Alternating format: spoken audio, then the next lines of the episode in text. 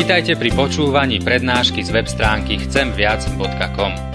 Portál chcemviac.com pre vás pripravilo slovenské evangelizačné stredisko. Nech vám táto prednáška poslúži na duchovný rast a múdru orientáciu v živote. Dajte ju do pozornosti aj iným. Pridajte si nás na Facebook alebo Twitter. Chcemviac.com. Viac ako dáva tento svet. Obnov nás, hospodine, Bože mocnosti a rozjasni svoju tvár, aby sme boli spasení. Amen. Tak pokoj vám, milé sestry a milí bratia, dnešný text, nad ktorým sa chceme zamýšľať, máme zapísaný eh, v prvom liste Apoštola Petra v 5. kapitole, kde v 13. verši v prvej časti čítame tieto slova. Pozdravujú vás spolu s vami vyvolený cirkevný zbor v Babylone. Amen. Toľko je slov z písma. Tak milé sestry a milí bratia, v tomto takom neobyčajnom kázňovom texte ma oslovili tie slova záverečného pozdravu, ktorý zasiela apoštol Peter Božiemu ľudu pravdepodobne v Malej Ázii by sme mohli klasifikovať ako územie dnešného Turecka. V tom čase tam vznikali kresťanské komunity, nové spoločenstva e, Božieho ľudu. A v závere listov, zvyčajne keď čítame listy apoštolov, tak v závere bývajú pozdravy, štandardne. Oni pozdravujú viacerých ľudí. A tu v tomto texte je, že spolu s Petrom pozdravuje kresťanov v v Malej Ázii, na území tedajšieho, teda súčasného Turecka, zbor v Babylone. Babylonský zbor spolu s Petrom pozdravuje kresťanov v Malej Ázii. Také zvláštne. Tieto apoštolské listy, ktoré apoštoli písavali, sa zvykli čítavať na bohoslužbách. Aby Boží ľud bol povzbudený, aby bol posilnený na ceste viery. Dokonca tie listy kolovali po, po viacerých zboroch a oni si ich čítavali. Čo teda chcem dnes zdôrazniť? Už to tak trošku cítite. Som sa chcel zamerať na tú časť, kde Peter hovorí, že spolu so mnou vás pozdravuje zbor z Babylonu. Babylonský zbor. A prvnež teda sa nad tým slovami budeme zamýšľať, musíme sa zastaviť pri slove Babylon. Čo sa pod tým myslí? Prečo to hovorí? Prečo spomína slova Babylon? Aby sme boli tak zadefinovaní presnejšie, tak Peter tu na nemyslí priamo konkrétne mesto Babylon, ktoré bolo na území dnešného Iraku, nedaleko mesta Bagdad. Tu v tomto kontexte je to obrazné pomenovanie. Drvivá väčšina komentátorov alebo ľudí, ktorí teda vykladajú texty písma, tak hovoria, že, že pod týmto slovom Babylon chápeme zbor, ktorý v tom čase vznikol v antickom meste Rím, teda v strede rímskej ríše. Bolo to veľmi neobyčajné a nezvyčajné miesto pre vznik kresťanskej církvy.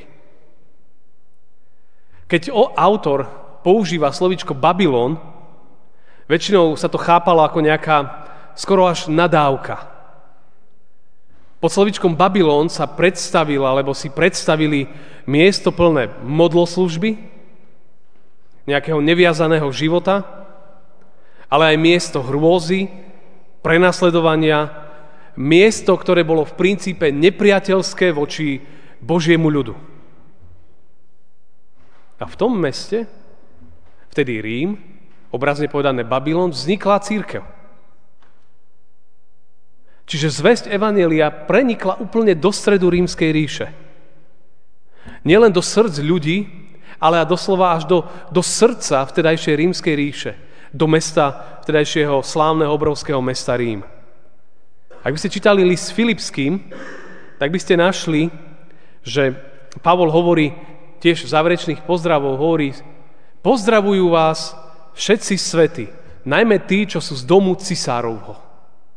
z domu cisárovho. Čiže ľudia, ktorí uverili v Krista v dome cisárovom, to znamená úplne v epicentre rímskej ríše. A to nie je len tak, to, nám to znie len ako tak nejak napísané, ale to je, to je neuveriteľná sila. A Peter, teda keď píše ten svoj list, tak on ho píše s vedomím, že chce povzbudiť na iných miestach ľudí, ktorí trpeli pre vieru v Krista.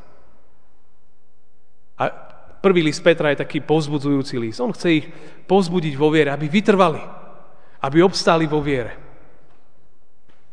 Oplatí sa prečítať celý, celý tento list.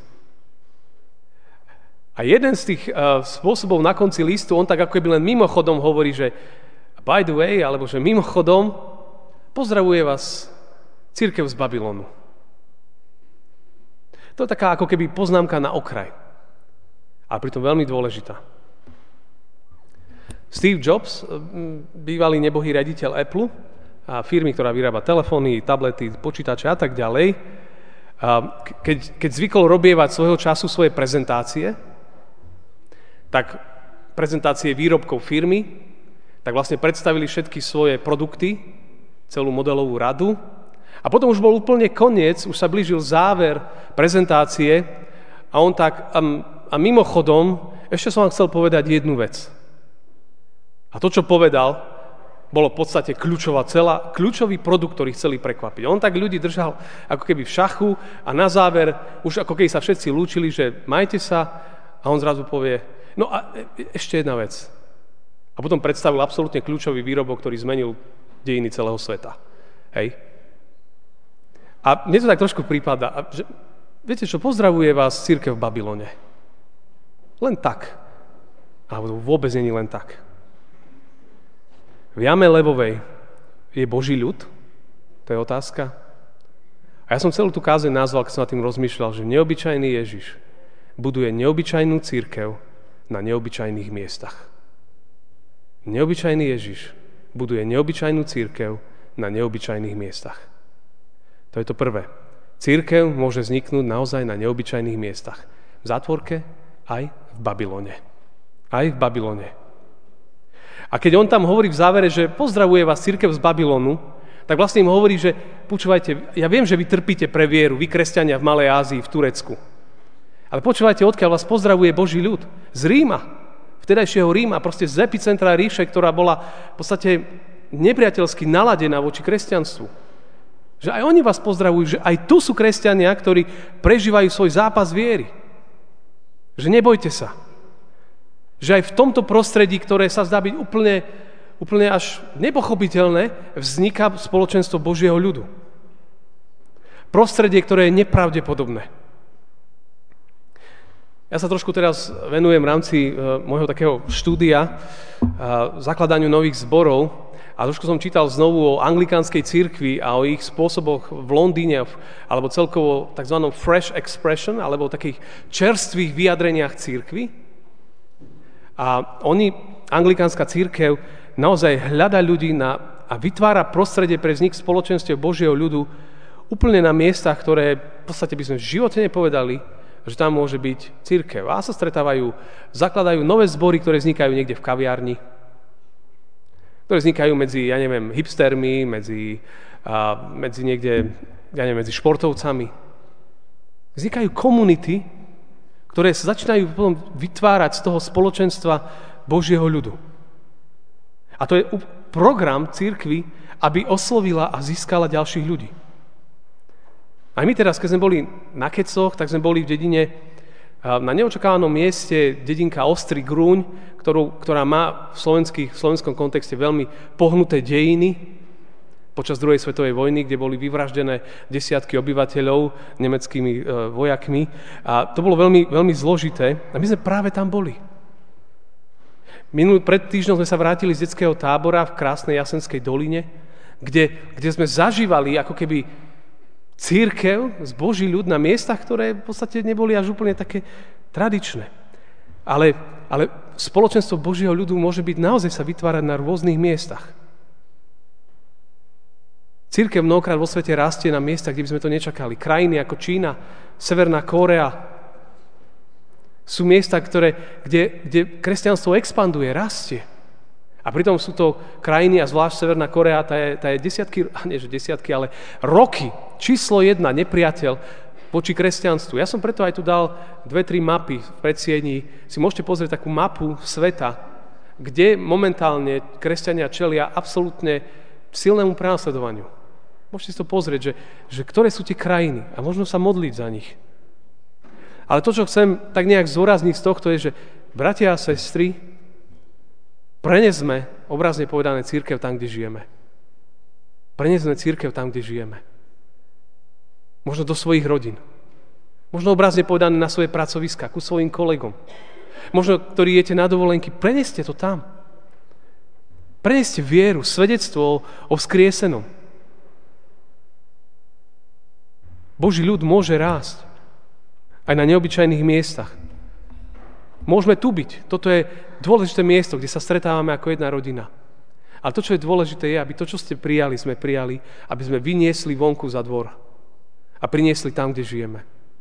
S ľuďom, ktorými sa stretávame, s ľuďmi, ktorými žijeme. Aby tí ľudia mohli zakúsiť to, čo sme my prijali. Lebo, lebo to potrebujú. Tento svet to potrebuje. Neobyčajná církev môže vznikať na neobyčajných miestach lebo ju vedie neobyčajný Ježiš. A pán Ježiš, ak sa pozrieme na jeho život, vždy prekvapoval. Vždy konal tak, že to ľudí proste prekvapilo. On sa nedal vtesnať do nejakých škatulok. Ľudia si niekedy malujú Krista podľa svojich obrazov, fóriem. Ale on je úplne iný. Sme počúvali aj na táboroch, aj na biblických, kdekoľvek rozprávame o tom, že aký Kristus je. A vždy nás prekvapí. Už len jeho život bol prekvapujúci. Kráľ kráľov, pán pánov z neba sa narodil proste žene, ktorá ešte nebola ani v manželstve, ktorá proste z toho mala iba problémy. Proste od malička on bol už v problémoch, prenasledovaný. Ale keď mal 12 rokov, prekvapil kňazov svojou múdrosťou. Keď mal 30 rokov a zvolil si skupinu ľudí, ktorá s ním mala kráčať, bola prekvapujúca skupina, boli to rybári, boli to vexláci, bola to taká čudná skupina ľudí, ktorá s ním išla. A on z nich vytvoril do budúcnosti piliere kresťanstva. Piliere rannej, rannej církvy. Kristus, keď chodil, uzdravoval, liečil, dvíhal, stretával sa v domoch s takými ľuďmi, ktorým ostatní povedali, že v živote by som toho, toho domu nevkročil, v živote by som sa toho človeka nedotkol, v živote by som s tým človekom nepovedal ani slovo. Toto bola jeho zaujímavá skupina. Prekvapoval. Neobyčajne. Vytváral spoločenstvo tam, kde nikto by nečakal, že môže byť. Ale to je neobyčajný Kristus. A to nesedelo mnohí. Mnohí za to hejtovali ho, ho nemali radi. Proste vyrábali, vyrábali konšpirácie, spôsoby, ako ho odstrániť. A tak sa aj stalo, bol zradený najbližšími ľuďmi, bičovaný, ukrižovaný. Keď bol na kríži, zase iba prekvapoval, pretože sa modlil za tých, ktorí mu škodili. Viete, kedy sa naposledy modlil za tých, ktorí ti ubližujú? Kedy naposledy som žehnal, prijal dobre tým, ktorí mi dobre nerobia? Rozumiete? To je úplne, úplne o inom. Zomrel za tých, ktorí toho neboli hodní, zdá sa. Ale on to urobil z lásky. Na tretí deň bol neobyčajne vzkriesený. Vstal z mŕtvych a raz sa vráti na konci vekov v moci a sláve. A raz sa pred ním každé koleno skloní. Každé. Viete, čo je lepšie skloniť kolena už počas života, ako raz na konci, keď už bude musieť skloniť kolena. Je lepšie dobrovoľne s láskou skloniť svoj život pred Kristom. Stojí to za to. A to, čo on vtedy robil, môže robiť aj dnes. Naše životy dvíhať. My sme spievali tú piesen teraz pred chvíľou.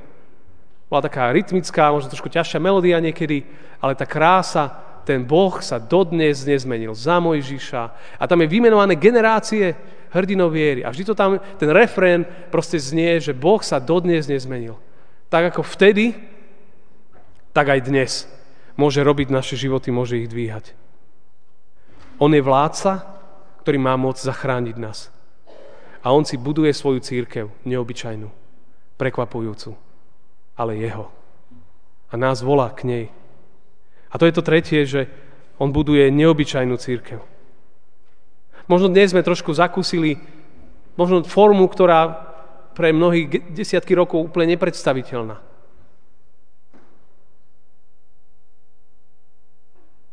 Vo svete vidíme mnohé prejavy, ako církev žije. Možno inak, v iných kontextoch. Inak funguje. Ale oslovuje ľudí. A je neobyčajná. Církev má byť neobyčajná. Ak splínie s tým všetkým, čo je okolo, ak sa zmení iba na nejakú neziskovú organizáciu, alebo sa zmení len, že bude jeden kultúrny spolok, to je jedno, či som rybárom, alebo, a nič proti rybárom, však to je super chytať ryby, ale, alebo jednoducho, uh, proste, ak iba takto, církev má naviac, je, je a má byť neobyčajná tým, čo prináša, lebo to, čo Pán Boh do nás vložil, sú, sú neuveriteľné veci. Len jednu poznámku z tohto textu. Babylonská církev pozdravuje kresťanov v, v Malej Ázii. Čiže církev z Ríma pozdravuje ľudí v Turecku. Jedni trpia, druhí trpia. Viete, čo je úžasné? Že tí, ktorí trpia, nevyplakávajú na mieste a nehovoria, že o, aké tu je tu zlé všetko. Ale ešte pozdravujú ďalších. A myslia na nich. A im hovoria, že myslíme na vás. Že modlíme sa za vás. A to je pre mňa úžasný obraz. Viete, ľudia, keď majú problémy, keď máme mnohokrát problémy, sa v nich utopíme sami. A nedokážeme sa pozrieť ďalej. Vidíme iba seba. To, čo je tu na, je úžasné, že oni pozdravujú, že myslíme na vás, modlíme sa za vás. Toto je chuť neobyčajnej církvy. Jeden môj známy katolický kňaz, má, som čítal na jeho stránke, neviem, či to je pravda, ale že, že pápež František má na vstupe do svojho bytu v Ríme a má taký nadpis, že ak idete vstúpiť, že to teraz to tam dal nejak, a nečudujem sa a má taký nadpis, že keď idete do jeho bytu, že zákaz lamentovať. Zákaz lamentovať. Nevyplakávajte tu, keď pôjdete ku mne. Nevyplakávajte tu. to je vtipný, ale, ale ale dobre to povedal. Lebo taký sme, no tak všetci vyplakávame. On hovorí, on si dal na dvere, prestaňte mi tu vyplakávať. Církev v Ríme myslí na církev, církev babylonská myslí na církev v Ázii. A nevyplakávajte, ale prineste svedectvo viery. A toto je, toto je nádej života.